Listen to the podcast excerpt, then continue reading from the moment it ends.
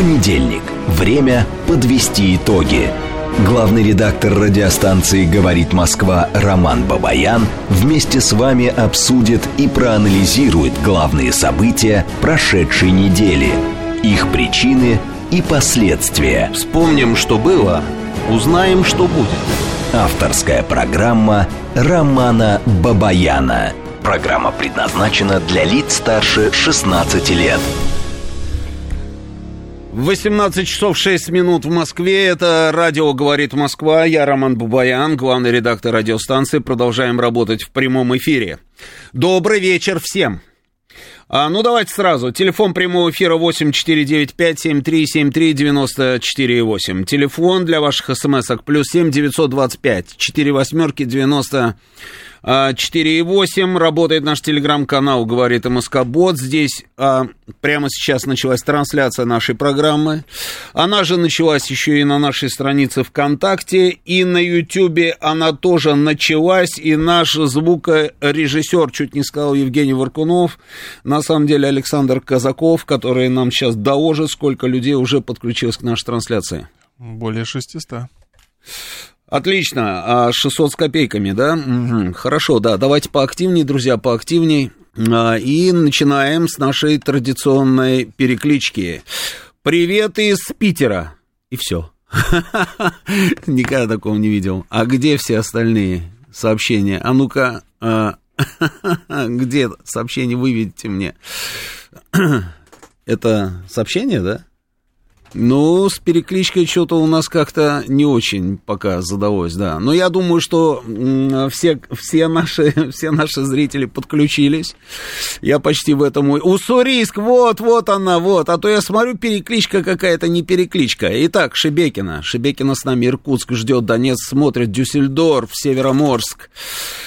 А, давно я не был в Североморске, кстати. Омск ждет, Липецк ждет и смотрит Петербург с нами, Пенсильвания, Астрахань, Москва с нетерпением, Латвия, Ялта всегда с нами, значит, э, Греция, Волгоград, э, вот это Кэт, который, Кэт, сразу давайте, да, до свидания. Кэт, до свидания. Германия с нами, Белоруссия с нами, Мурманск с нами, Иваново с нами, Новосибирск с нами, Ярославль на связи. А, Антарктида, пишет мне Игорь М. Игорь, а вы были в Антарктиде? Вы хоть знаете, где она находится? Ну так, приблизительно хотя бы. Наверх надо по карте или вниз, Игорь? Антарктида, угу. Красноярск, Нижнекамск, Татарстан, э, Литва, Гродно, Симферополь, Алтайский край – Уссурийск, еще раз Москва, Калинковичи, я вас люблю. Калинковичи с нами, Будапешт, э, тоже ничего. Усть-Каменогорск на связи, горячий привет из Уфы. В общем, отличная у нас с вами перекличка. Итак, мы с вами начинаем работу. А, ну что, мы с вами сейчас вначале вспомним основные новости, которые разворачивались, на самом деле, на минувшей неделе и продолжают разворачиваться, я бы даже сказал, на самом деле, самые интересные новости, они вот как раз датированы сегодняшним днем. Да, и на некоторых из них, соответственно, мы останавливаемся и обмениваемся мнениями, ругаемся, спорим. Югра, Тюмень, Пятигорск, э, Солигорск, Антон Кузьмич, э, половину не забанили. Ну, если вы сейчас э, Антона Кузьмича забаньте, чтобы была ровно половина. Все, до свидания, Антон Кузьмич. Таллин с нами, Златоуст, Краснодар, Выборг, Петрозаводск, Прибалтика, Крым, Воронеж. Э, ну, в общем, да. Итак, Значит, пресс-секретарь президента Дмитрий Песков сообщил, что 29 июня, спустя пять дней после мятежа, глава ЧВК Вагнера Евгений Пригожин встретился с Владимиром Путиным. Вы думаете, это брак в эфире? Нет, это пауза. И она э, говорит московская пауза. Давайте помолчим. Э, встреча прошла в Кремле, длилась около трех часов. В ней участвовали 35 человек, в том числе командиры Вагнера. Цитата. Действительно, президент имел такую встречу. Он пригласил на нее 35 человек всех командиров отрядов и руководство компании, включая самого Пригожина. Эта встреча состоялась в Кремле 29 июня.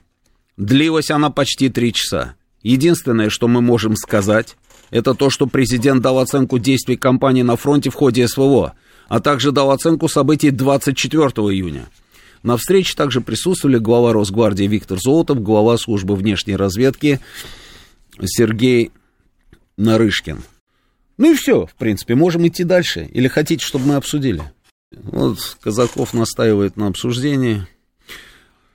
Ну, я даже на самом деле не знаю, что сказать, если честно. А, ну, давайте, давайте попробуем подняться в воздух и с высоты птичьего полета посмотреть на то, что происходит. Все эти дни мы с вами видели публикации в различных э, телеграм-каналах о том, что Евгений Викторович Пригожин был замечен в Петербурге. И фотографии такие, там вся в бейсболке, без бейсболки, идет к вертолету, а, идет один, идет в сопровождении какого-то человека, без сопровождения, ну, разные, в общем, фотографии. А, были фотографии Евгения Викторовича в Москве. Были сообщения о том, что различные всякие интересные штуки, которые у него были обнаружены а, в результате обысков в штаб-квартире группы «Вагнер» в Петербурге, а, вроде бы как ему вернули. Были интересные смешные картинки. А, Евгений Викторович в разного вида париках. То брюнет, то блондин, то рыжий, то... Ну, еще, еще какие бывают варианты? Ну, еще какие-то варианты, да. Это мы все с вами видели. Мы видели паспорта.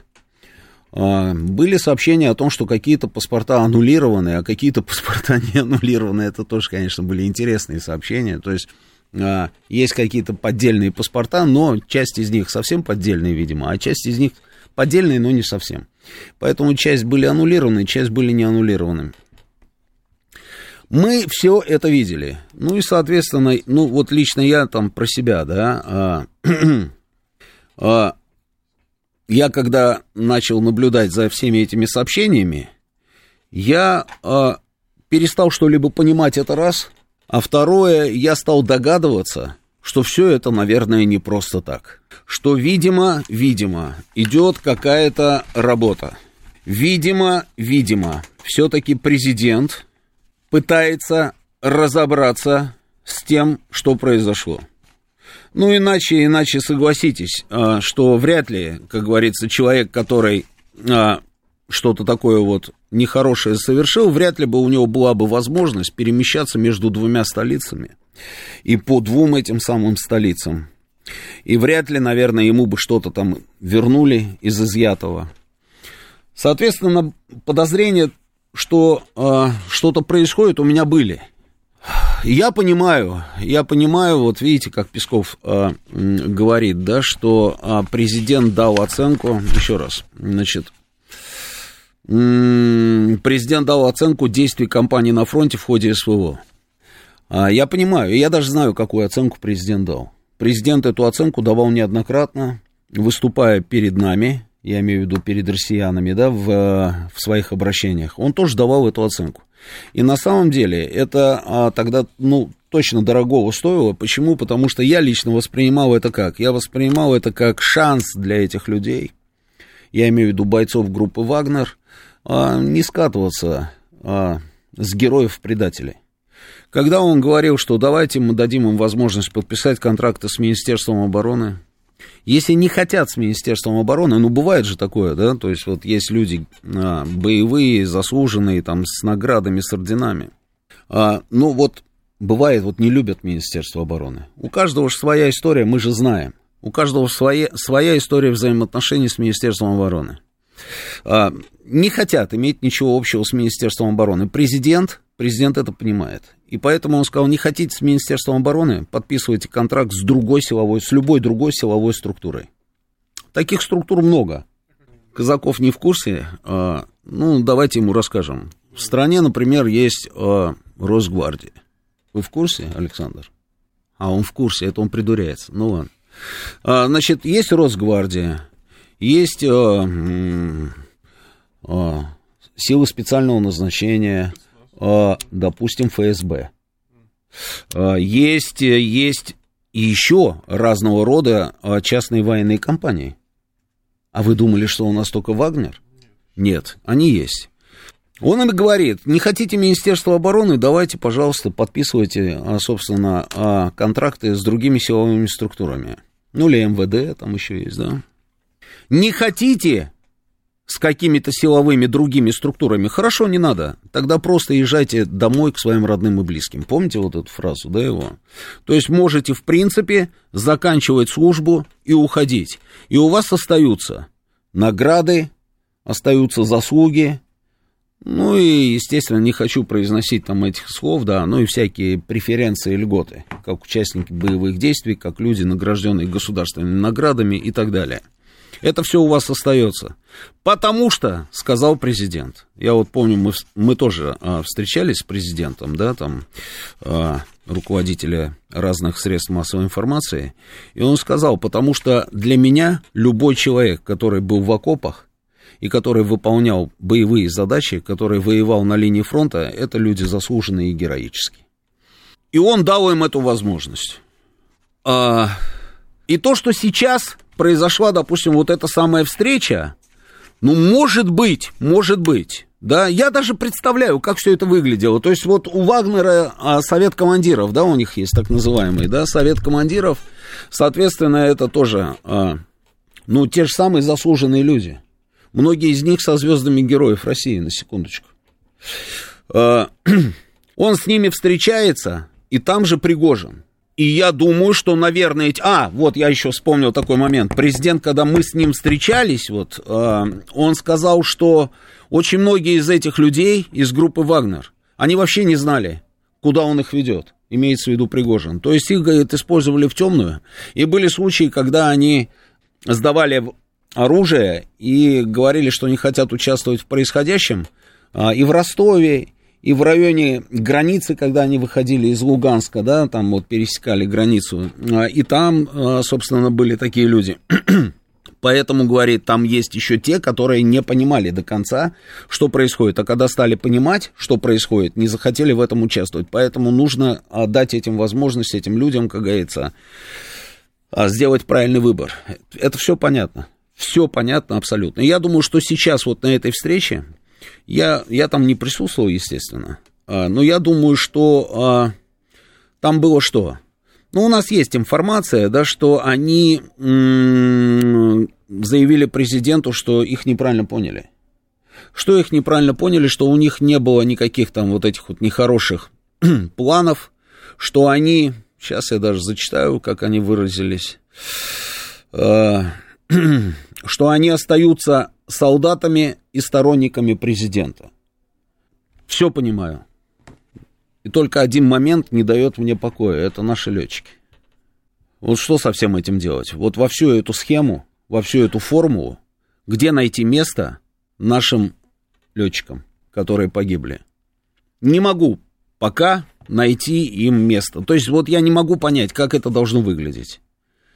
А, речь, можем задаться вопросом, идет ли речь, допустим, о реабилитации группы «Вагнер». Не думаю, не думаю. А, э, группа «Вагнер», я думаю, что не будет существовать. То есть было, как и было принято решение о расформировании, я думаю, что ровно так все и будет, то есть их не будет как боевой единицы, как какого-то организма одного единого целого, да. Скорее всего, они, те, которые захотят продолжать выполнять определенные боевые задачи, но они же сказали, что они остаются сторонниками и солдатами президента, то, наверное, их передадут в какие-то другие подразделения. Это, это понятно. И уже были, на самом деле, тоже такие сообщения, что часть из них там подписали контракты с Министерством обороны, а, даже где-то я видел сообщение, что после того, как они подписали контракт с Министерством обороны, у них уменьшились зарплаты. Ну, это так себе, как говорится, проза жизни. Но кто-то же должен ответить за то, что погибли наши военные летчики. А как это будет выглядеть? Им поставят условия, чтобы те, которые наносили удары по нашим самолетам и вертолетам, чтобы э, мы, мы, мы узнали конкретно, кто это, и, собственно, их подвели под ответственность. Я не знаю, ну, вот даже придумывать ничего не буду, я скажу честно. Я не знаю, как это должно выглядеть. Но я и тогда, и сейчас вам говорил, что, конечно, конечно, всякого рода заявления, которые посыпались слева и справа от всяческих неожиданных людей, которые почему-то молчали, вначале наблюдая за, за всем процессом, а потом вдруг они, ну, бывает там, ну, заняты, наверное, были там, чем-то занимались, но решили потом, значит, выступить, когда уже понятно было, а, чем все заканчивается. А, и там было очень много всяческих там товарищей, которые рассказывали, что, ну, они сидят у себя на даче, да, где-нибудь в районе Шатуры, или не Шатуры, не, они, наверное, в районе Шатуры не сидят, да, Александр? Нет, они не сидят в районе Шатуры. Ну, неважно, в общем, они сидят где-то у себя на даче. И делают оттуда героические заявления о том, что нам эти люди не нужны. Мы обойдемся без этих людей. Зачем нам эти люди? Они все предатели поголовно. То есть еще вчера они их просто прославляли. Я не буду фамилии называть, вы знаете эти фамилии, и не хочу даже конкретно про какого-то отдельного исторического персонажа там что-то говорить. Нет. Вообще, в принципе, ситуация выглядела же так, если наблюдать со стороны. Они вначале прославляли их, обзаводились разными модными аксессуарами, которые в ходу у Вагнера. Молоток, большой молоток, маленький, совсем большой молоток, совсем-совсем большой молоток. А потом, потом, вдруг, потом, ну, как-то, а, да нам не нужен молоток, у нас все это есть. И так у меня дома. И вообще молотком не пользуюсь. У меня только плоскогубцы, и мне нормально. И потом они точно так же жаром, а, с горящими глазами, с волосами, которые стояли дыбом. Они просто называли их, ну, крыли их последними словами, называли их предателями, изменниками и всем остальными там нехорошими словами. Я тогда тоже говорил, и сейчас повторю, что не надо разбрасываться хорошими штурмовиками. У нас так много людей, которые участвовали в боевых действиях и которые выполняли задачу, нет. И то, что президент сохранял для них эту возможность, лазейку, давайте назовем это лазейкой, а, как говорится, остаться в рядах, это хорошо, это правильно. И то, что сейчас он опять с ними встречается и пытается разрулить, наверное, это правильно, но все-таки хочу получить ответ, а что будет с теми, кто виноват в гибели наших летчиков. Больше на эту тему мне сказать, а, наверное, нечего. Вам есть что сказать? Ну, давайте обменяемся мнениями. Слушаю вас. Вы в эфире. Оп, подождите. Вы в эфире. Слушаю вас. А, Роман, вечер добрый. А, я считаю, что нужно этих людей найти и по всей строгости, со всей коммунистической ответственности наказать, потому что эти люди виноваты, они находились, кто бы они ни были, Вагнеры или еще кто-то, они да. находились на территории Российской Федерации, да. и, соответственно, они как бы... Ну, я думаю, что мы знаем. Я думаю, что если не мы с вами, то руководство Вагнера точно знает, кто это сделал.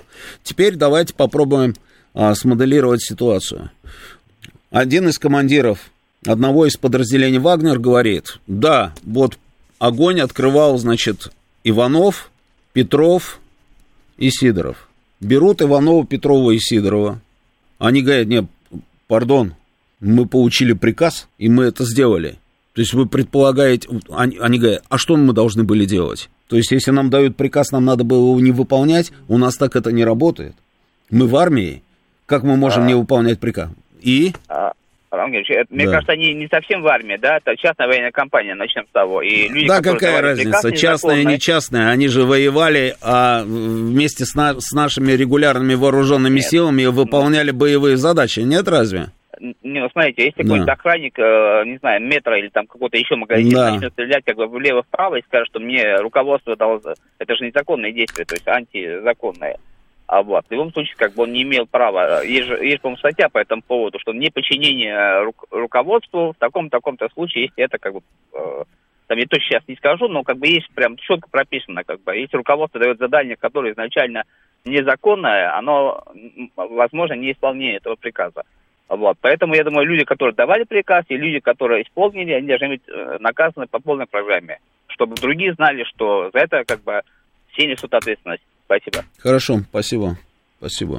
Слушаю вас, ваше мнение. Говорите вы в эфире. Роман Георгиевич, добрый вечер. Добрый. Вот, слышал, о чем говорите. Я, в принципе, сейчас просто один. Вот, э, все помню, все знаю. То, что касается Украины, это другой вопрос. А вот вы мне скажите, вы когда выучили сербо-хорватский язык? Да, давайте про мою все-таки биографию как-нибудь в следующий раз, следующий. А, слушаю вас. Говорите вы в эфире. Сергей, Москва, здравствуйте. Здравствуйте. Я думаю, что надо все списать на эхо Москвы. Ну, в смысле, э, извините. На эхо Москвы? эхо Москвы Согласен. Эхо войны. Давайте извините, проголосуем. Спишем на эхо, эхо Москвы. Войны. А, эхо, эхо войны. Эхо войны. Да, потому что... А хорошая была генералы, идея. Вот вы а все испортили. Надо было на эхо Москвы, конечно, останавливаться. Да, это вот всех нет, бы нет. устроило. Да. Угу. Ну, я понимаю, списать на эхо войны, это да. Я понимаю. Вот Компенсир- здесь... Компенсировать деньгами по-тихому. А это не вы написали мне сообщение такого же содержания? Э, Нет? Нет, вроде. А вот смотрите, а, значит, м, От кого там написано? эхо войны, а, три А, фит да, я написал, тракс, а я, это вы, я. да? Прозаично списать, компенсировать деньгами. Я понял. Спасибо большое. Спасибо. Спасибо. А, ну, деньгами это, да. А, давайте еще звонки. Слушаю вас, говорите вы в эфире. Много звонков, я думаю, что все не возьмем, поменяем тему. Слушаю. А, Здравствуйте. Здравствуйте. Вы знаете, ну да, скорее всего, ну, будет наверняка принято решение. Ну, это была ситуация достаточно такого опасного бардака, и они действительно, эти вагнеровцы, э, видимо, выполняли приказ своих командиров. И здесь, ну, хочется только верить, что вот, вот эти военные подразделения Вагнера будут эффективно использованы, ну, так сказать, э, в, в специальной военной операции. Может быть, э, как вариант было бы, наверное, э, тоже совсем неплохо, если бы вот э, была вот эта санитарная зона в Сумской и Харьковской областях, чтобы обезопасить российскую, российские Курскую, Белгородскую область. И Вагнер своим опытом военным, наверное, мог бы эффективно действовать и продолжать действовать. Да, понятно. Я думаю, что да. Я думаю, что, э, конечно, еще раз, да, то есть нам нужно такое вот профессиональное, мощное штурмовое подразделение. Ну, конечно, нужно. Мы понимали, что они делают. В какой-то момент нет, потом как-то нам все это очень не понравилось, и мы поняли, что чем бы они ни руководствовались, но те средства и метод, которые они выбрали, это явно не та история, которой нужно заниматься а, в то время, когда твоя страна проводит специальную военную операцию. Что касается летчиков, вопрос висит, но я думаю, что есть еще один вариант. Вы помните такую формулировку? Вот вы пишете компенс... эхо, эхо войны компенсировать деньгами, да? А есть другая формулировка искупить кровью. Как вам такой вариант? Я думаю, что почему-то мне так кажется, что ровно по этому пути и пойдут. Сейчас у нас очень интересные новости, продолжим через несколько минут. Понедельник. Время подвести итоги. Главный редактор радиостанции «Говорит Москва» Роман Бабаян вместе с вами обсудит и проанализирует главные события прошедшей недели, их причины и последствия. Вспомним, что было, узнаем, что будет. Авторская программа Романа Бабаяна. 18.36 в Москве, это радио «Говорит Москва», я Роман Бабаян, продолжаем работать в прямом эфире. Телефон прямого эфира 8495-7373-94,8. Телефон для смс-ок ваших, плюс 7 925 4 восьмерки 94,8. Телеграм-канал «Говорит и Москобот», здесь продолжается трансляция программы нашей, продолжается она на нашей странице ВКонтакте, и Александр Казаков на Ютьюбе у нас... Тем не менее, 2819. 2819. Маловато, давайте поактивнее, поактивнее. К пяти, к пяти, к шести там тысячам нужно стремиться. А, ну что, а, друзья, давайте все-таки поменяем тему. Еще одна очень интересная история у нас случилась. Вот весь день мы по большому счету про это и говорим. Вот сейчас вот Женя Волгин, значит, а, рассказывал нам про это, ну и мы, соответственно, подхватываем эту эстафетную палочку, а, потому что а, не могу молчать, называется, пройти мимо тоже никак не могу. Значит, азовцев, азовцев вернули Украине. Они прилетели. Вначале нет, вначале они распиарили, они разбросали по всему миру этот ролик, э, как стоит Зеленский в своей этой нестиранной зеленой майке. Ну, хотя нет, не знаю, может быть стиранная. Стоит в этой майке перед самолетом каких-то словакских, м- словакские ВВС, если я не ошибаюсь. Это не украинский был самолет, по-моему, словакский. словакский. И они там, значит, ему при, привозят их в микроавтобусе, а, на микроавтобусах номера 34, а, 34 Пилакя, Истамбул называется. Ну, в общем, они, видимо, это все в Стамбуле происходит. Да. Они привозят на микроавтобусах этих стамбульских командиров Азова, он их так всех обнимает, обнимает, обнимает, они садятся в самолет, в самолете Ермак им показывает видео, я пытался понять, что за видео он им показывает, это, судя по всему, видео а, а, Зеленского на острове Змеиный, или, а, вот, это был самолет президента Чехии, ну, может быть, да, неважно, в общем. А, и потом они прилетают на Украину, потом у них торжественная линейка, или как это там называлось у них, во Львове, во Львове. Потом героические заявления там всех этих а, азов, азовских командиров о том, что они, конечно же, будут продолжать воевать. А, именно для этого мы и вернулись на Украину, а, поэтому тут какие могут быть еще вопросы, мы будем и дальше воевать и так далее, и так далее. Ну, давайте вот посмотрим, что, в принципе, происходит.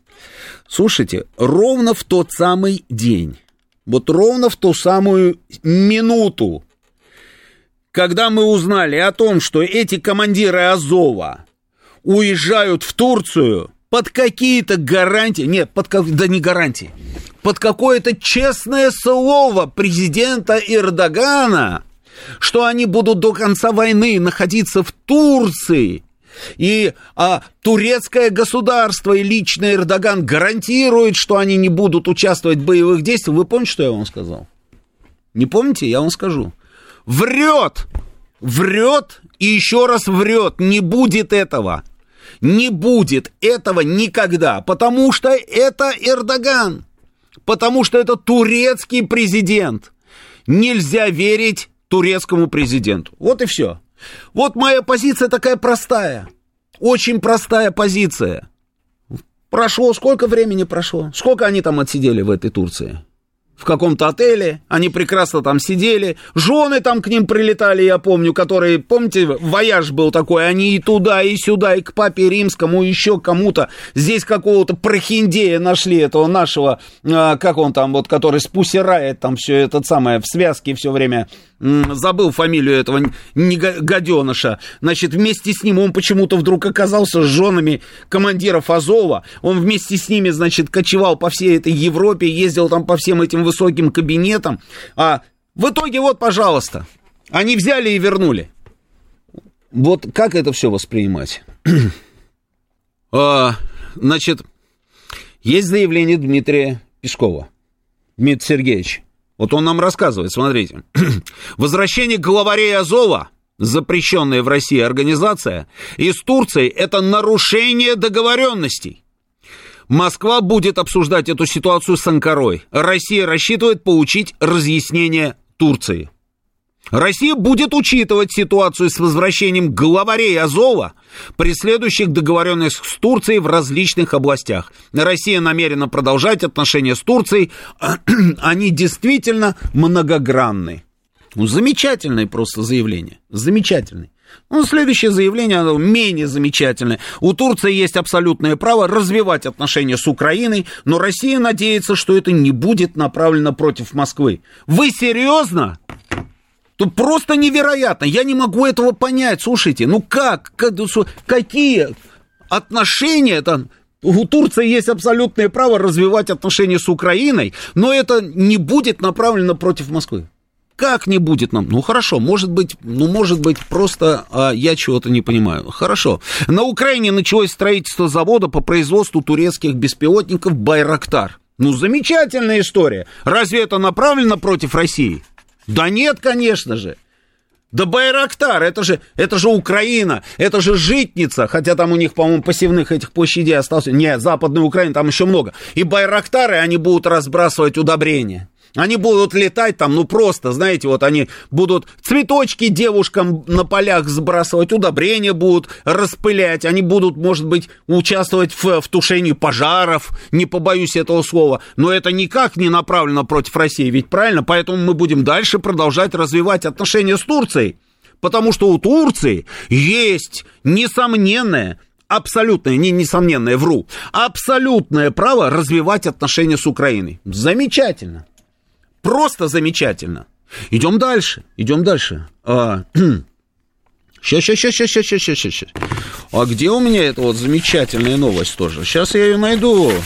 Где такая вот у нас красивая штука нарисована?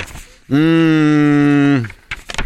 Как она там, самоходная установка артиллерийская, называется турецкая? Где же она это? Ну, нету, неважно.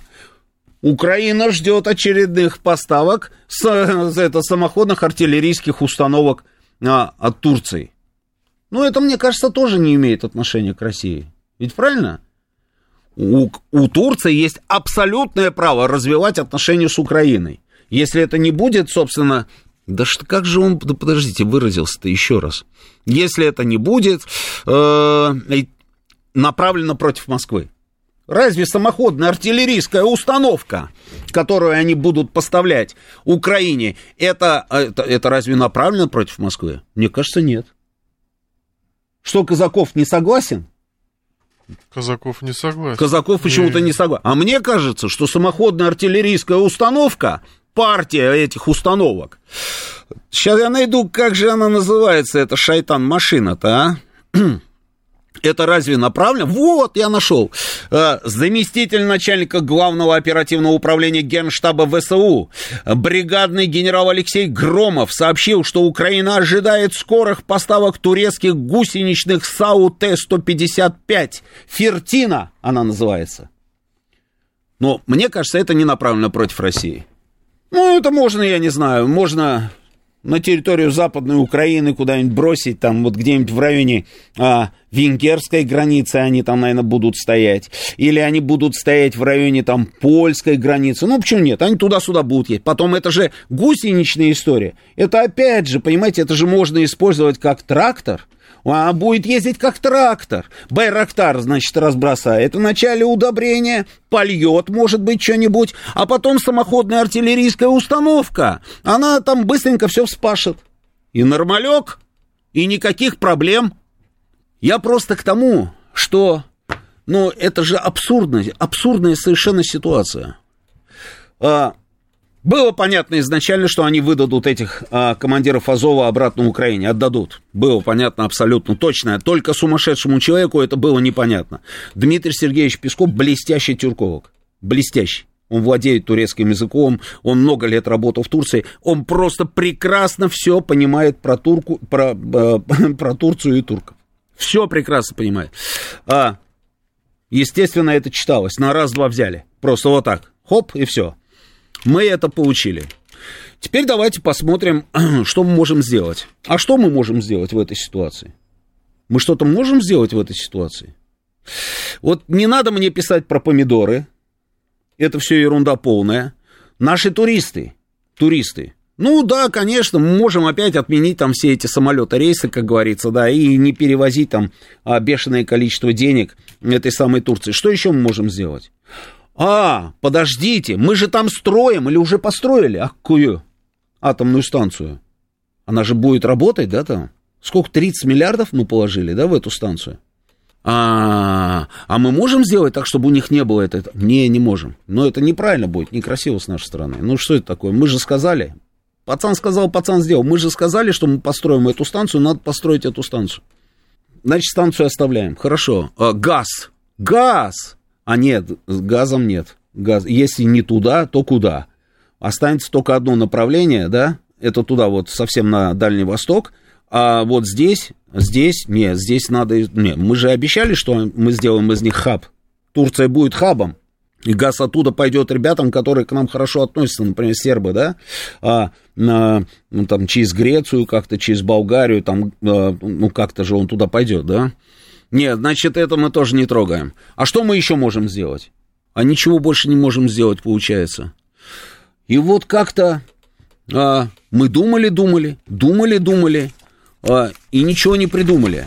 А потом, после того, как прошли вот эти вот новости о том, что Прокопенко по Каликухе Редис Паламар Калина, Волынский Волына, какой-то Хоменко, какой-то Шлеги, Млеги, там вот какой-то еще там, да.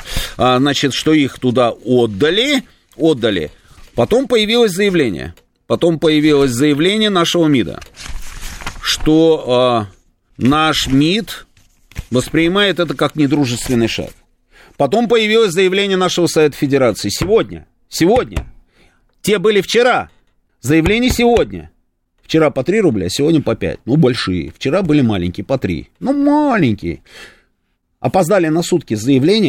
Я почему вот именно еще и про, про вот эти вот, как говорится, сутки говорю? Потому что они вчистую переиграли просто нас в очередной раз на информационном поле. Они облажались на поле битвы, и это видно просто невооруженным глазом. Абсолютно все это фиксируют, в том числе и они сами. У них ничего не получается с контрнаступлением. Они уже не знают, как куда вильнуть своей задницей для того, чтобы, как говорится, объяснить вот эту вот буксовку.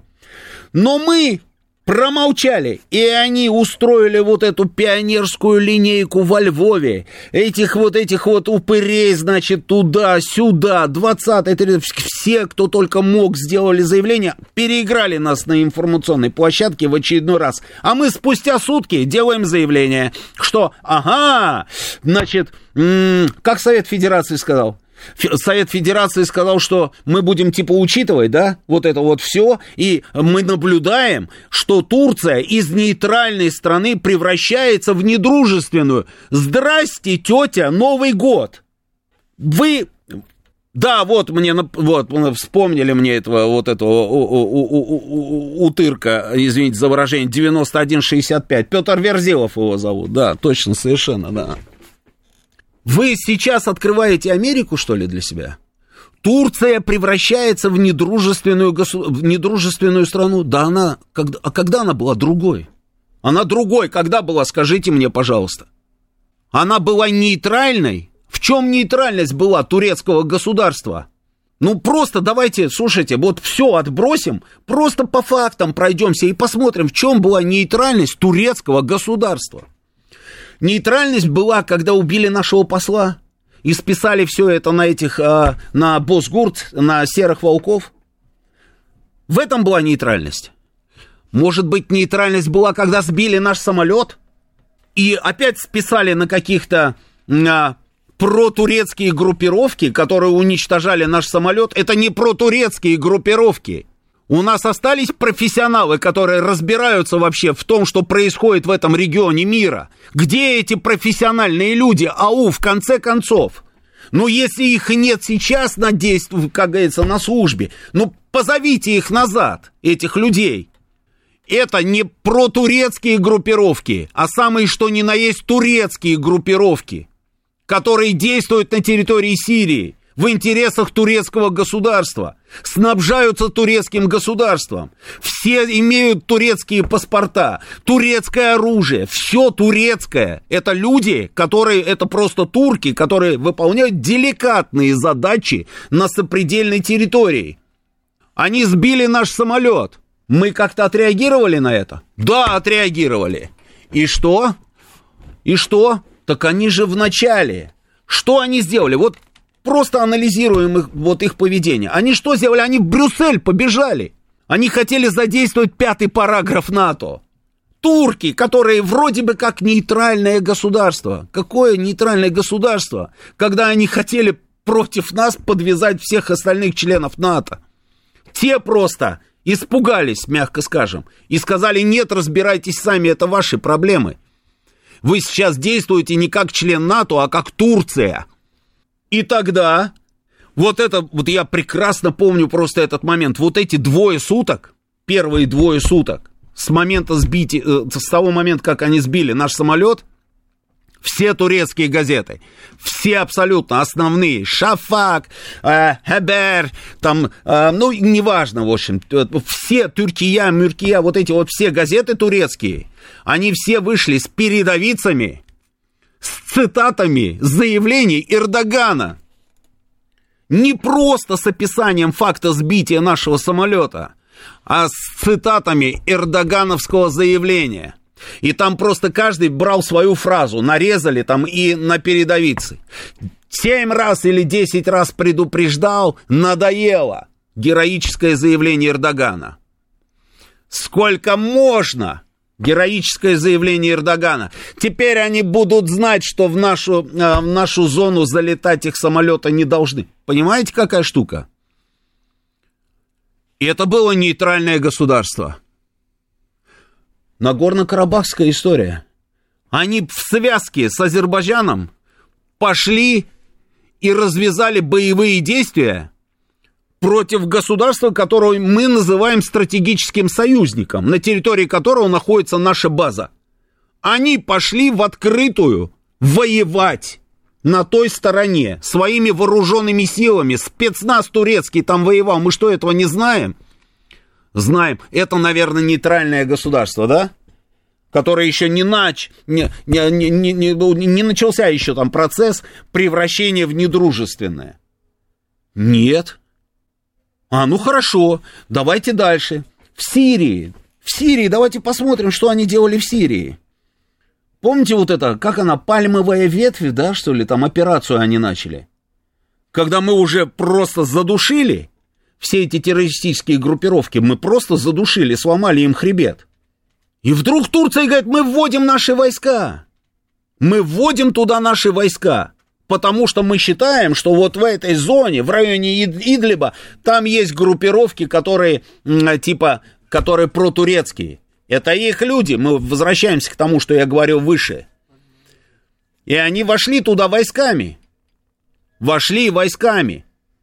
В Сирии по сей день, по сей день, оли, вот, оливковая ветвь, да. По сей день в Сирии мы вроде бы как не участвуем в прямых столкновениях с турецкими подразделениями и протурецкими группировками, как мы это называем. Но при этом они действуют против нас. Это факт медицинский. Давайте вспомним Крым. Хотите Крым вспомним? Давайте вспомним Крым. Да я помню, слушайте, вот в тот самый день, в тот самый день, когда Верховный Совет Крыма собрался на заседание в здании Верховного Совета Крыма в Симферополе, на котором они принимали решение о дате референдума, в толпе, в толпе, а там же накануне, накануне этого дня, там были столкновения между крымско-татарскими радикалами и пророссийскими людьми с российскими флагами, которые стояли возле здания парламента крымского. Там четыре человека пострадало тогда. И на следующий день они должны были снова туда прийти. В толпе я лично сам своими глазами наблюдал там несколько а, там ну, человек, ну, 10-15, что ли, людей, которые ни слова не знали по-русски. Ни слова в толпе крымско-татарского вот этого вот, а, собственно, а, а, как это назвать, вот эта группа поддержки, это турки были. Восемь съемочных групп турецкого телевидения работало перед зданием Верховного Совета. У любого телевизионщика спросите. Просто спросите у любого телевизионщика. Где-нибудь может в одном месте на одном пятачке работать 8 съемочных групп одного телевизионного канала, если там ничего не ожидается. Невозможная история. Невозможно. Я у одного из них спросил, я говорю, сколько вас здесь человек? И он говорит, 8 съемочных групп. Съемочные группы, они бывают разные, там по два человека или по три. Корреспондент-оператор, там ассистент-оператор или корреспондент-оператор. Ну, значит, они там что-то готовили. И надо дать им должное. По сей день они нон-стоп делают заявление, что они не признают Крым российской территорией. По сей день они поддерживают, собственно, вот этих радикалов из а, вот этот Джамилев, там вот этот Рифат Чубаров, там и так далее, крымско-татарская вот это вот Милли Меджлис, который ориентирован на Киев. По сей день это происходит. И это происходило с первого дня существования Милли Меджлиса крымских татар. С первого дня они сидели на турецких деньгах. С первого дня турецкие спецслужбы мутили воду там. Это, это а, нейтральная, нейтральная позиция. И только вот вчера Турция стала превращаться а, в какую-то там недружественную страну или еще даже не начала, это может привести к тому, что Турция станет недружественной. Слушайте, ну, ну в конце-то концов, это все не вчера, это все всегда. Вот сейчас, пожалуйста. Завод Байрактаров для сельского хозяйства Украины. До этого бронетранспортеры, эти ежики, а, кирпи, которые периодически мы вот то ребята там трофеи, то уничтожают. Огромное количество этих бронетранспортеров. Это они поставляют нон-стоп. Я уже про зерновую сделку молчу. Что мы можем сделать в этой ситуации? Я вот, если честно, если честно, да, я вот думал, ну хорошо, а, ну так вот, если выпустив весь этот парк, как говорится, эмоции, да, вот включая голову, да, что мы можем сделать в этой ситуации?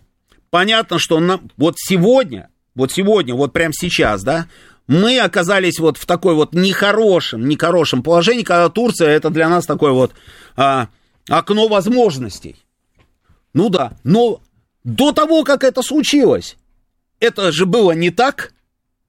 Это же было не так. Но мы и даже тогда, когда Турция не занимала вот эту чуть ли не эксклюзивную позицию, окна возможностей, мы даже тогда ничего не делали. Сейчас, когда у нас люфта по большому счету не осталось, можем мы что-то сделать или нет? Я думаю, что можем. Но что мы можем, давайте после новостей. Понедельник. Время подвести итоги. Главный редактор радиостанции «Говорит Москва» Роман Бабаян вместе с вами обсудит и проанализирует главные события прошедшей недели, их причины и последствия. Вспомним, что было, узнаем, что будет. Авторская программа Романа Бабаяна. Программа предназначена для лиц старше 16 лет. 19.07 в Москве, это радио «Говорит Москва», я Роман Бабаян. А, продолжаем работать в прямом эфире. Телефон прямого эфира 8495-7373-94,8. Телефон для ваших смс плюс 7 925 4 восьмерки 94,8. Телеграм-канал наш «Говорит МСК-бот». Здесь продолжается трансляция нашей программы. Она продолжается на нашей странице ВКонтакте. И на Ютубе она тоже пока еще продолжается. Сколько у нас, Александр? 4027. 4027 человек. Нет, давайте, друзья, у нас еще целый час, да, в запасе, поэтому давайте поактивней, поактивней. А, ну что, продолжаем, продолжаем. Значит, я остановился... Что мы можем сделать? Что мы можем сделать? А, ну, тут вот читаю ваше сообщение, что, а, значит, может плохой мир с Турцией лучше, пишет Виктор. А, продолжать также притворяться. Да не можем притворяться, вопросов нет, Виктор. Дело же не в этом. Можем улыбаться, вот так вот улыбаться, там, а, разговаривать с ними, а, м, улыбаясь, сладким языком, как они это делают обычно, да, они же сладким языком разговаривают, да, все время, да, ну, вот это вот все, да, а мы тоже можем это делать, но а, ножи-то в нашу сторону летят, в нашу спину, а может быть имеет смысл, собственно, и им ножичек какой-нибудь куда-нибудь воткнуть. Вот как пишет человек, у Путина на спине а не осталось уже места, куда бы Эрдоган не воткнул очередной нож. Макс пишет, э, Макс, Бронь, Макс Броня, Жириновский разбирался. Да, Владимир Вольфович разбирался, он тоже тюрколог. Разбирался, да.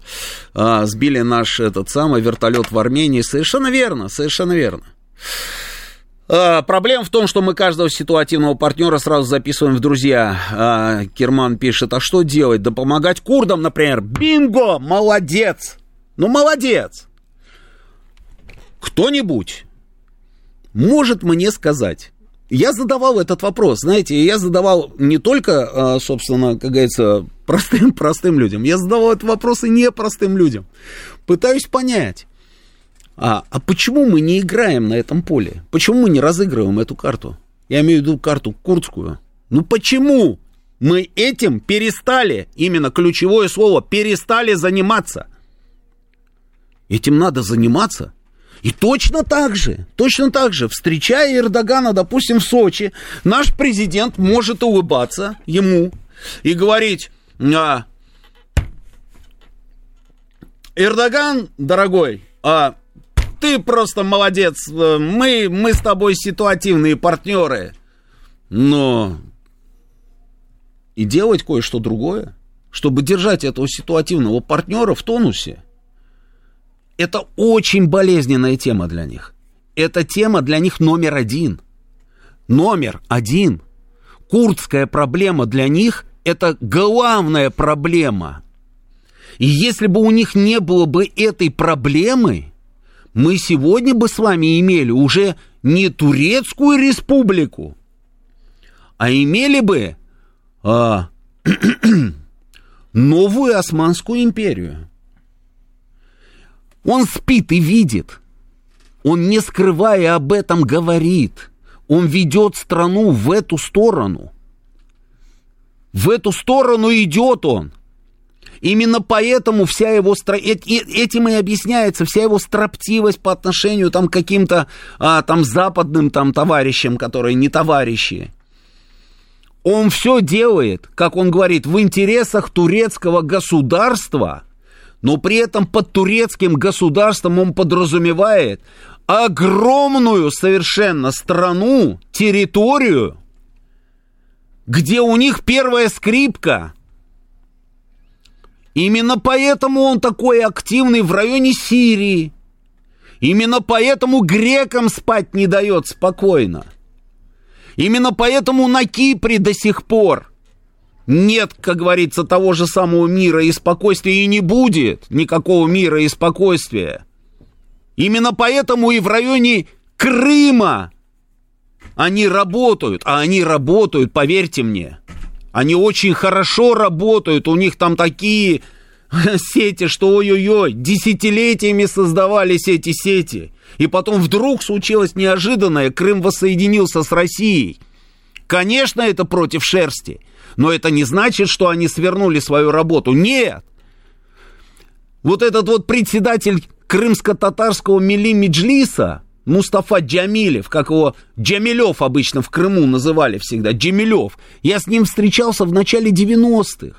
В начале 90-х, на следующий день, после того, как Украина а, вышла из состава Советского Союза, грубо говоря, они тогда только начали возвращаться, крымские татары – только-только стали возвращаться. Из Узбекистана они ехали, из Казахстана они ехали. Тогда они самозахватами земель занимались. Украинская там э, власть пыталась с этим что-то делать. Бульдозерами сносили их эти саманные домики, знаете, этот, из глины с сеном. Вот эти вот кирпичики, которые они лепят. И в степном Крыму они там строили эти дома. Они не шли там на ЮБК, там где-нибудь в районе Яуты, вот это все. Нет, их там не было. Они захватывали степной Крым, именно захватывали. Это так и называлось захват земель. Эти бульдозерами сносили, они снова. Бульдозерами сносят, они снова. И я приехал записывать с ним интервью. У них даже не было штаб-квартиры тогда. Только-только появилась эта структура. Вот понимаете, да, время, вот попробуйте перенестись туда вдруг появляется какой-то Милим Меджлис, то есть народный, национальный, национальный парламент вот, а, крымско-татарского народа. Они сняли ему дом частный. И вот в, в этом доме, собственно, и была штаб-квартира этого господина. И я приезжаю на интервью, а он сидит на фоне карты. Я об этом как-то рассказывал, по-моему, если я не ошибаюсь. На фоне карты он сидит. И там написано, а, знаете как, карта, Советский Союз, там, да, вот это вот все, карта там, а, ну, не только Советский карта мира, да, вот Советский Союз, те части Советского Союза, некоторые части Советского Союза закрашены красным цветом. И на них изображен турецкий полумесяц со звездой, турецкий флаг. И такая интересная карта, вот я смотрю, там, да, Якутия, красным цветом, значит, она закрашена с турецким флагом со звездочкой. Якутия, потом Алтай, Хакасия. Я, да, понимаешь, да? А это мы же еще молодые, мы же еще не понимаем, да, вот многих вещей только-только, как говорится, да, в большое плавание выходим. 90-е годы, я вам говорю. А, Татарстан, Башкирия, а, что там еще, а, этот самое, Киргизия, Казахстан, Туркмения, Азербайджан, Крым, там это вот все тюркоязычные территории, территории республик различных, они все закрашены, и весь Северный Кавказ. А я у него спрашиваю, а, а сверху написано, сверху написано, «Bütün Türkler bir ordu». Понял, да, Александр? Я уже понял. Вот молодец, он все понял, да. А, я у него спрашиваю, включаю дурочку такой, ой, а скажите, пожалуйста, какая интересная карта, что это, что, что бы это значило? Что бы это значило? Он говорит, а, все турки единая нация. Все турки единая нация. Да, наверное. А на чьи деньги они существовали? На чьи деньги они вообще в принципе начали это движение по возвращению? Кто выделял деньги им, так называемые подъемные? Кто выделял деньги им на строительство домов? Кто выделял деньги на снятие офисов? А кто выделил им деньги на открытие вдруг, вдруг русскоязычный Крым? Ну, Крым, понимаешь, это Судак, да, вот, вот, Судак, Ялта, Евпатория, да, там вот эти вот такие вкусные, хорошие, Ауш, Аубка, да, вот это вот все, да, рабочий поселок, там не рабочий поселок. И тут вдруг в этом самом Крыму крымско-татарский канал появляется на крымско-татарском языке. И там появляется такая, я уж не помню, как ее звали, и она, этот, э, э, звезда такая вот э, этого канала, и она топила за такие вещи, что просто мама не горюй. То есть это вот такое ощущение, что это, это какой-то вилая Турции. И это все в эфире на, крымско, на крымско-татарском а, языке, но люди включают, ну вот обычные люди там включат, он же не понимает ничего, да, и переключает. А тот, кто понимает, начинает слушать. Он слушает и просто диву дается, где я нахожусь. Я в Турции нахожусь или же я нахожусь в Крыму десятилетиями системная работа, и они продолжают работать. А мы такие, ой, нам кажется, они начинают превращаться в недружественное государство. Летаргический сон. Давайте начнем работу на курдском направлении. Вот я не знаю, как сейчас, но я в свое время снимал фильм. Этот фильм назывался турецкий Курдистан 15 лет войны. К тому моменту, когда я его снимал, на значит, юго-востоке Турции боевые действия между регулярной турецкой армией и рабочей партией Курдистана или курдской рабочей партией, как угодно там называйте, шли боевые действия к тому моменту уже 15 лет. Сейчас они продолжаются это головная боль конкретная для турецкого государства. И несмотря на то, что они посадили там этого Абдуллаха Джалана, лидера КРП, на пожизненное он сидит там в этой камере.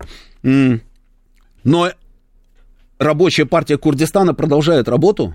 И вот когда я снимал этот фильм, их представительство было в Москве. Ага. Их представительство было в Москве, недалеко, в районе ВДНХ, недалеко от ВГИКа. Я приезжал туда и записывал интервью с этими людьми. Их представительство функционировало на нашей территории.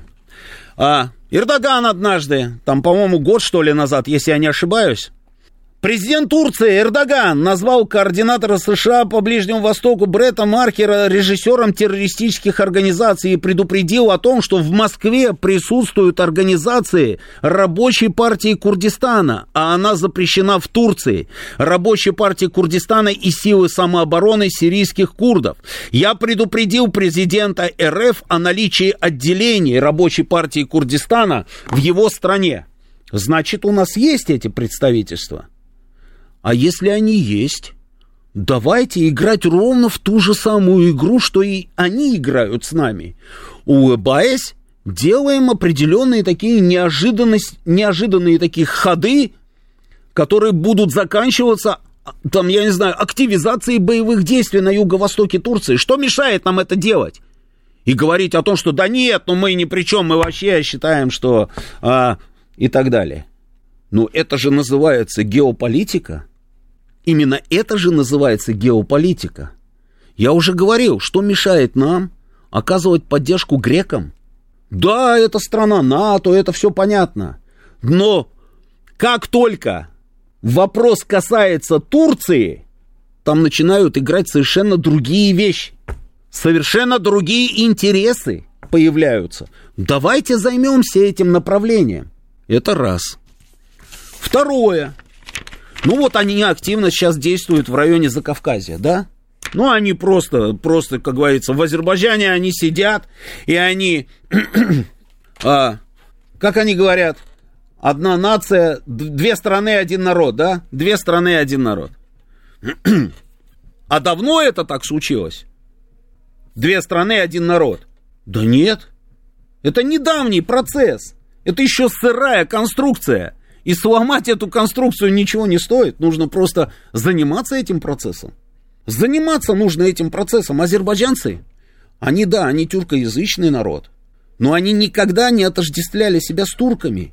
Никогда. Более того, это были шииты, а Турция это сунниты, претендующие там на лидерские вообще позиции в суннитском мире, мусульманском.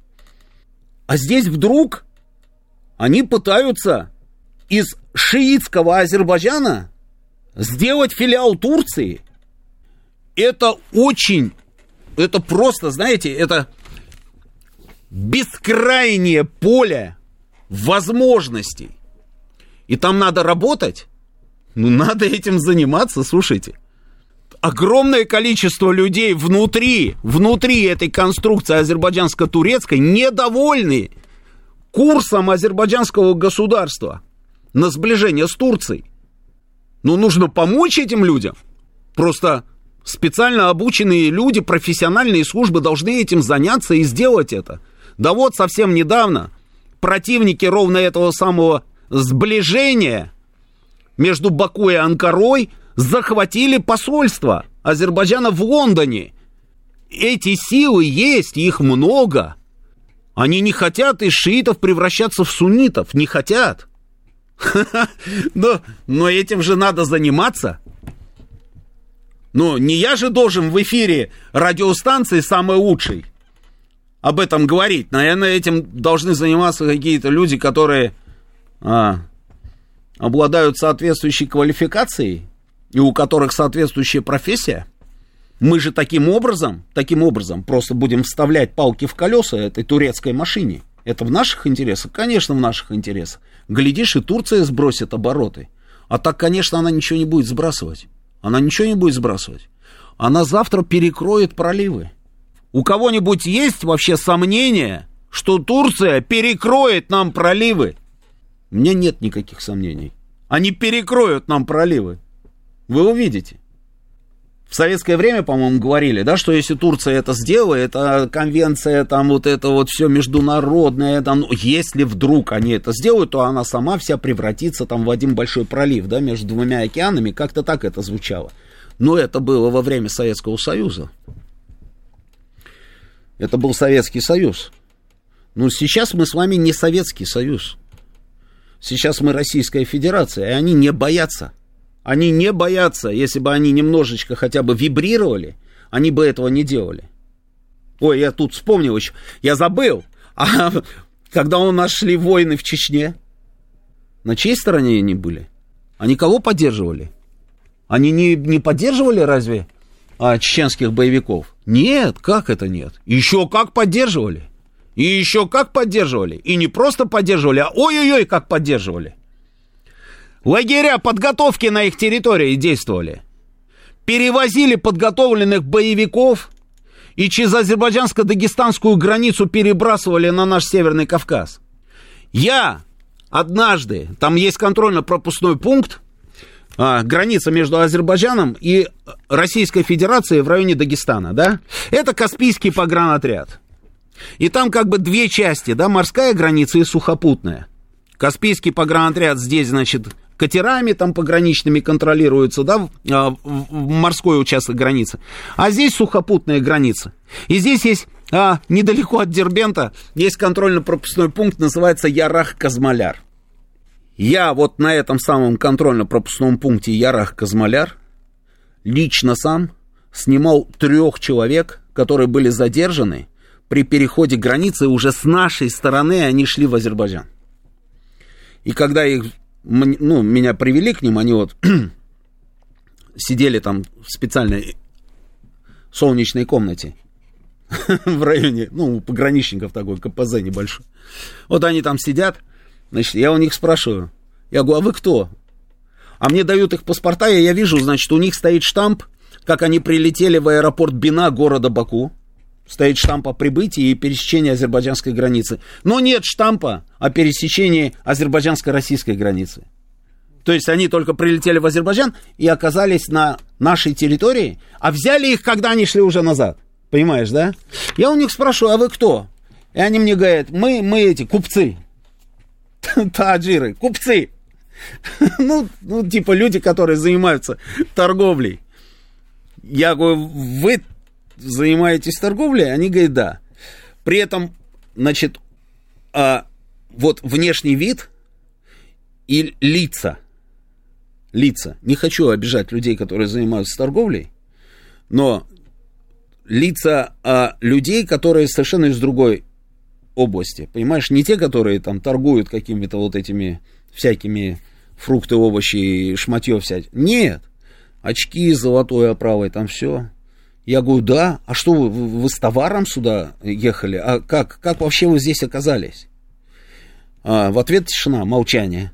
Потом второй из них мне говорит, на самом деле мы, конечно, не этот самое, не занимаемся никакой торговлей, мы паломники. Я говорю, в смысле паломники? Говорит, мы паломники. Я говорю, то есть вы ехали в Мекку, оказались в Дербенте? Куда вы ехали? Он говорит, да, мы ехали в Дербент, а там вот а, старинная мечеть такая, да, знаковая. Я говорю, ну а почему тогда нелегально перешли границу, если вы паломники? Можно было бы спокойно перейти границу, побывать в мечети, там посмотреть прекрасный город Дербент, там все, и вернуться назад, как нормальные люди, а не какими-то тропами. Ну, а потом разговаривали там специ... со специальным нашим человеком, который занимался, собственно, их потом этапировали в Москву, да, и а, выяснилось, что это офицеры турецкой армии, которые были инструкторами у чеченских боевиков. Кого они поддерживали? Оружие, которое они контрабандой перевозили на территорию Чечни для боевиков, а форма натовская, которую они перевозили для чеченских боевиков, это все были, это кто? Это, это были представители нейтральной страны? Да? А вот я видел, этот фотографию сбросил, это же Эрдоган молодой. Смотри, это 96-й год. Это же молодой Эрдоган, это как раз ровно те самые времена. Вот он стоит, его можно узнать. Вот он стоит, да. Вокруг справа-слева портреты Джахара Дудаева. И он открывает там какой-то памятник, что ли, там, а, а, Джахару Дудаеву. Это нейтральный человек. Нейтральный человек. А где на сегодняшний день сидит половина полевых командиров? Вот этой вот самой вот Ичкерии, которые, которые уничтожили. Где сидят эти люди? Они сидят на территории Турции. Они все с турецкими паспортами. Это нейтральное государство. Ну давайте поработаем уже, сделаем так, чтобы немножечко хотя бы у них испортилось настроение. А то одни только ништячки, как говорится, и плюшечки с нашей стороны. Предупредили о перевороте? Да, конечно. Сделаем газовый хаб? Замечательно. На атомную станцию им поставим? Да ну что, ну, чтобы очки были, как говорится, да, связать их там, как говорится, повязать на наши запчасти и на все остальное, на наши регламентные работы. Сейчас нужно переизбраться. Мы сделочку там эту зерновую там продлим для того, чтобы он переизбрался, потому что если вдруг переизбрался бы не он, а был бы какой-нибудь другой, то было бы совсем плохо. Да то же самое было бы. У нас сейчас новости, продолжим через несколько минут. Понедельник. Время подвести итоги. Главный редактор радиостанции «Говорит Москва» Роман Бабаян вместе с вами обсудит и проанализирует главные события прошедшей недели – их причины и последствия. Вспомним, что было, узнаем, что будет. Авторская программа Романа Бабаяна. 19.37 в Москве. Это радио «Говорит Москва», я Роман Бабаян. Продолжаем работать в прямом эфире. Телефон прямого эфира 8495-7373-94,8. Телефон для ваших смс плюс 7 925 4 восьмерки 94,8. Работает наш телеграм-канал «Говорит Москобот». Продолжается трансляция нашей программы. Вконтакте она тоже продолжается.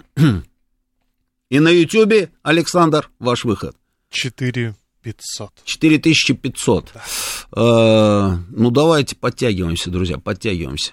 Ну, давайте пообщаемся. Здравия желаю, Сергей Алексеевич. Слушаю вас внимательно. Здравия желаю, Роман. Работать начать на Курском направлении. Да. Ну, как Имею вариант.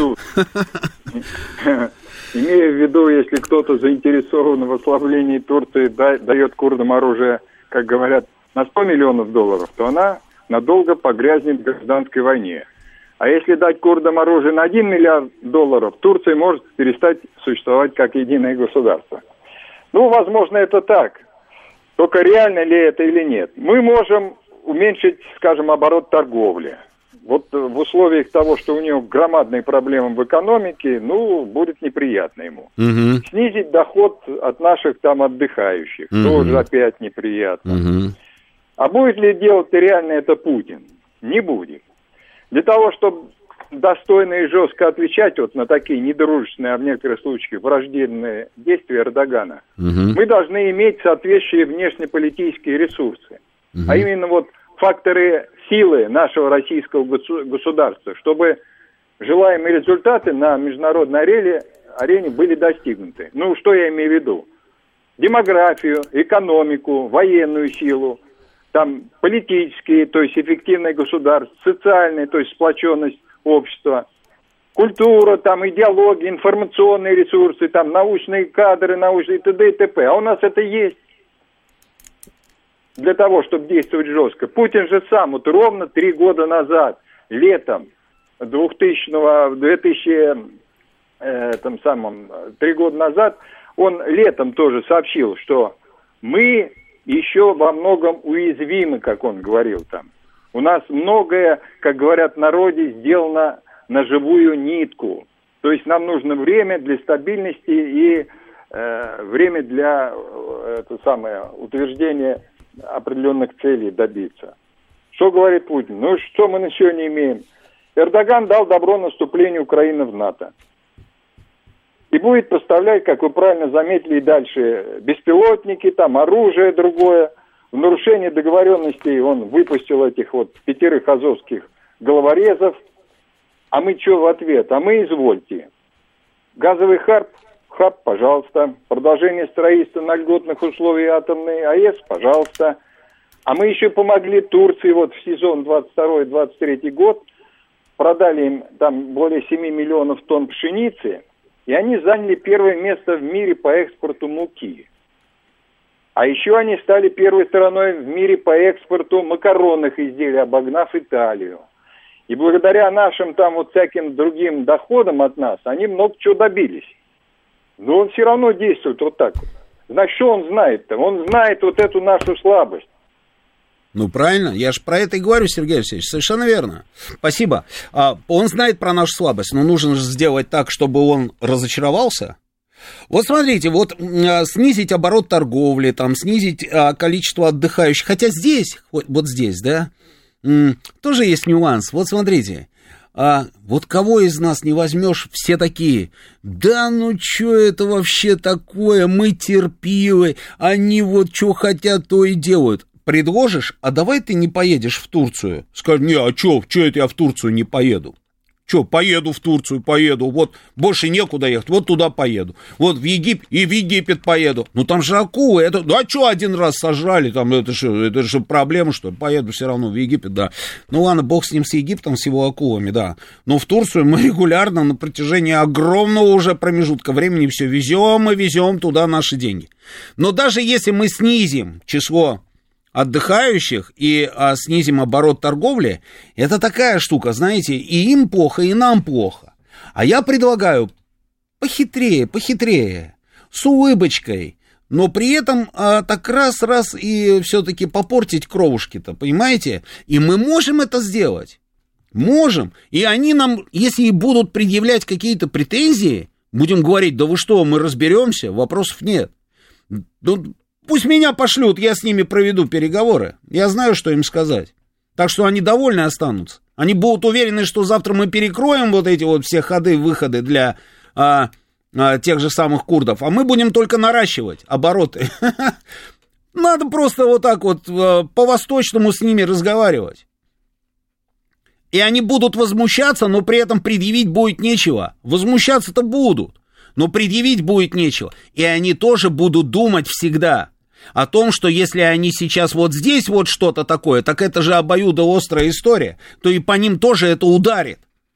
И они тоже окажутся в том же вот положении, что и мы, да, вот. Деньги хотят зарабатывать? Конечно, хотят зарабатывать деньги. Еще как они хотят зарабатывать деньги. Им это нужно, еще как нужно. Ситуация там ой-ой-ой какая, да, в экономике. Поэтому рубить с плеча не будут. Так и нам нужно делать то же самое. Ничего же, как говорится, нового не предлагаю. Надо просто отвечать им той же самой монетой.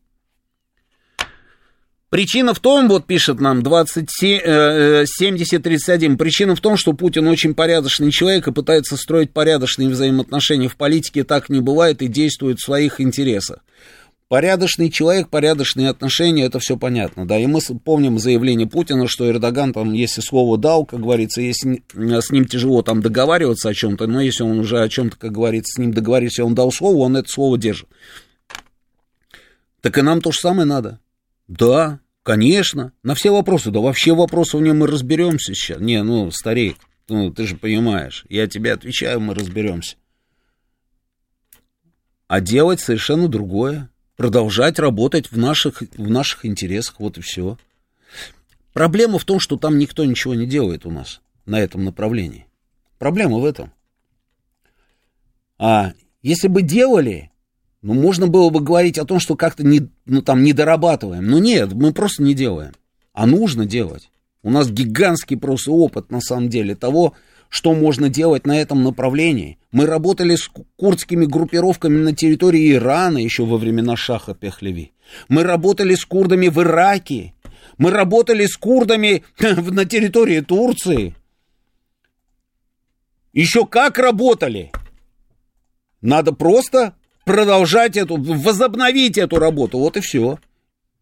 И тогда они будут понимать, что если они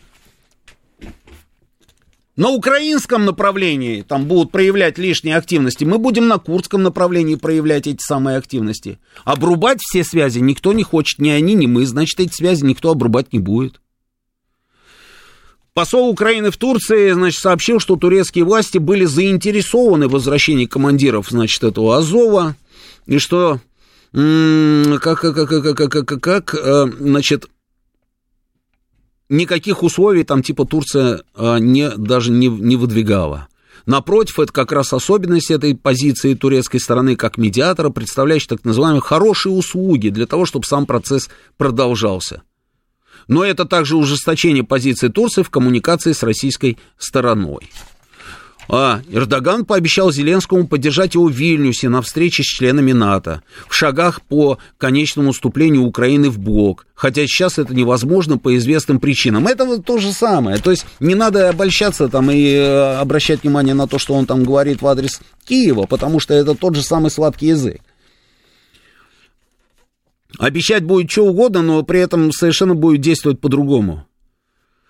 Ему пока выгодно поставлять Байрактары Украине. Конечно, выгодно, это же деньги. Самоходные артиллерийские установки выгодно поставлять. Конечно, это деньги. Бронетранспортеры выгодно, да, а если они войдут в НАТО.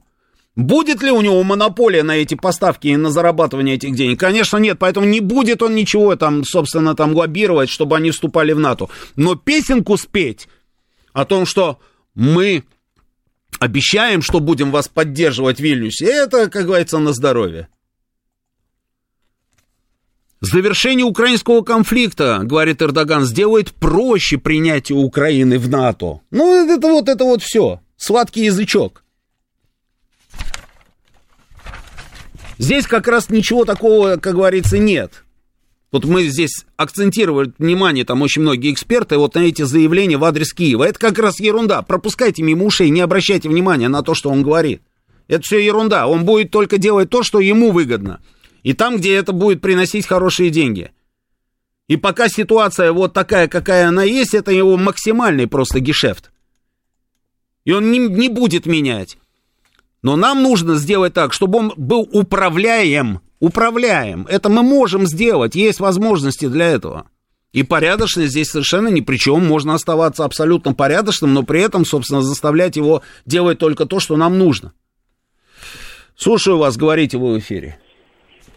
А, Роман, добрый вечер. Меня добрый. зовут Александр. А, вы как настоящий представитель а, Вы практически, вы так говорите, вы, блин, вы понимаете, я, мы, обычные граждане, не можем, не можем достучаться до, вот со своими словами, до наших руководителей. А вы, как представитель э, журналистов, вы можете достучаться. Мы можем а, вас делегировать, а вы передать вышестоящим а, руководителям наши желания, потому что на данный момент вот мы ничего не говорим, вот как будто сотрясая воздух. А вы вот как вот главный редактор со своей уверенностью и с, с состоянием вот этой ответственности передайте нам наше чаяние, наше Хорошо, передам, там, спасибо. Да, сделать спасибо. доброе дело. Спасибо. Да.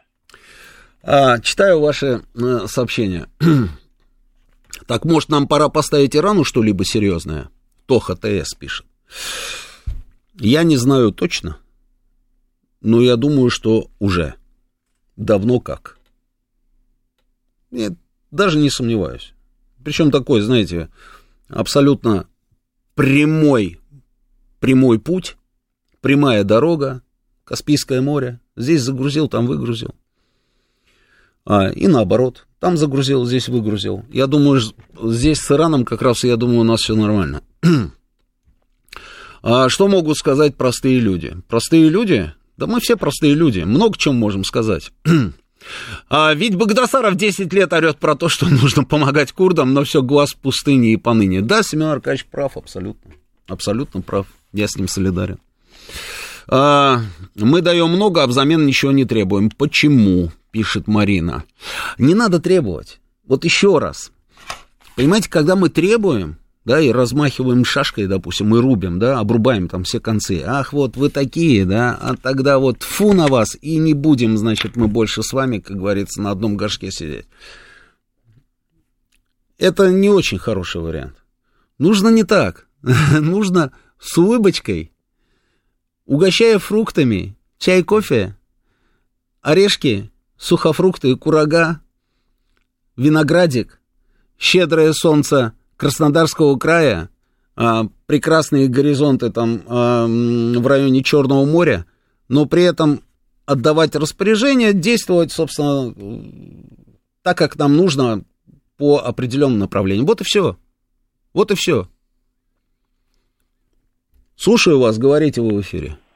А, здравствуйте. Здравствуйте. Э, да, вы знаете, Роман, конечно, это э, враждебная позиция Эрдогана по поводу и вот этих э, головорезов из Азова, и поставок оружия на Украину. Жалко, что во Львов не прилетел наш кинжал, когда вот Зеленский с этими бандитами азовскими тусовался там на подиуме. И мы бы тогда закрыли эту тему, и Эрдоган бы уже успокоился – Э, вот. Ну, в, в этом плане, что эти азовцы – это мелочь по сравнению вот с кассетными боеприпасами, с ракетами, которые будут поставлены Украине, как планируется, там самолеты тоже в плане. То есть проблемы достаточно серьезные и издержки очень серьезные для России. Да, значит, кассетные э, уже приняли решение, кассетные дают. Э, при этом обратите внимание на нюанс. Нюанс. А у Байдена спрашивают, зачем вы даете кассетные? Он говорит, потому что закончились обычные. Вы думаете, он э, дурачок?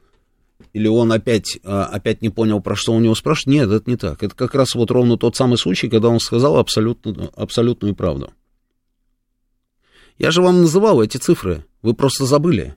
Я напомню. Они производят в месяц, по-моему, да, в месяц общее производство, президент говорил про эти цифры, это я вот за что купил, за то и продаю. Они в месяц производят 14 тысяч боеприпасов 155 калибра. Это самый распространенный калибр. При интенсивности боев, которые мы имеем на сегодняшний день, Украина в день расходует от 5 до 6. Вы же видели эти публикации, что у них Почему плохо идет контрнаступление? Не только потому, что мы хорошо подготовились, но и потому, что у них еще и дефицит начинает проявляться вот этих вот артиллерийских... Ну, артиллерия стала работать слабее. А, и президент говорил, что именно поэтому они заявляют о том, что они собираются построить два завода где-то там в Европе для производства именно 155 миллиметровых боеприпасов. Но, говорит, ничего не построят. Я, говорит, уверен, что они ничего строить не будут, что это только бла-бла. Почему? Потому что, говорит, они сейчас должны будут построить, э, потратить миллиарды, и при этом, при этом, они все равно еще будут думать, а вот что мы будем делать с этими заводами в тот момент, когда все закончится. Поэтому, говорит, они строить заводы не будут. Они хотят сейчас с общими усилиями, в том числе и американцы в первую очередь, увеличить поставки и производство до 60 тысяч. Но это, говорит, при интенсивности 5-6, это на 10 суток боев. Этого все равно недостаточно. И Байден, когда говорит, что закончились 155-миллиметровые, он не врет. Именно поэтому они дали эти кассетные. И дальше будут давать еще что-нибудь, и самолеты дадут, сто процентов. А это уже мы возвращаемся к теме, как говорится, которую я поднимал неделю назад. И здесь мне а, а, кто-то писал, Алекс, по-моему, писал, да, что не надо кошмарить, там просто всех запугали и так далее. Нет, я же говорил, я говорю об этом каждый раз. Идет просто полнейшая, полнейшая деградация вообще в принципе даже этого противостояния. То есть мы скатываемся ровно к тому самому моменту, а, когда речь встанет о ядерном оружии. Ну, я вам точно говорю, все идет к этому. Вначале будет тактическое ядерное оружие. Если тогда по тормозам никто не стукнет, ну тогда уже на, на сцену выйдет и стратегическое ядерное оружие. Конечно, все это будет обставлено там предварительными заявлениями, ультиматумами, предупреждениями, э, какими-то письмами, не письмами. Не знаю, как это будет выглядеть. Но такими темпами мы придем ровно к этому сценарию. Что касается того, почему не прилетели там эти ракеты, у меня нет ответа на этот вопрос. Во Львов имеется в виду, на эту линейку. Я не знаю почему. Не знали, может быть.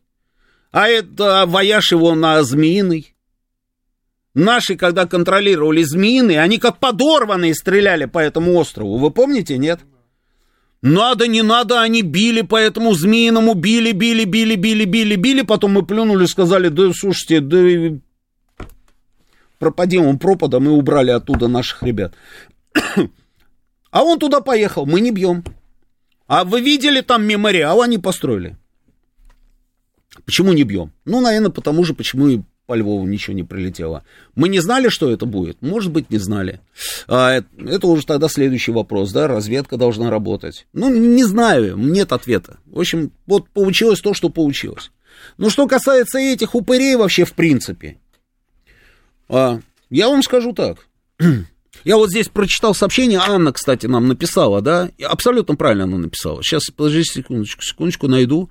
Закончат эти нелюди свою жизнь не на побережье Анталии, а в сырых окопах. Анна, вот ровно так и будет.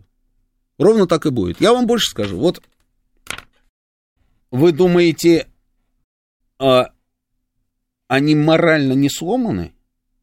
Нет, вот, вот так вот, по-взрослому и по-серьезному. Вы думаете, они побывали у нас в плену, потом их туда увезли, там, в эту Турцию, и у них все нормально с духом, да? Да?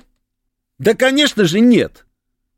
Совсем это не так. И он будет сидеть после всех своих героических заявлений где-нибудь на фронте. Да, вот как он этот а, заявил, да мы только для этого туда вот вернулись там и так далее. Он будет сидеть и думать только об одном, как бы ему снова в плен не попасть.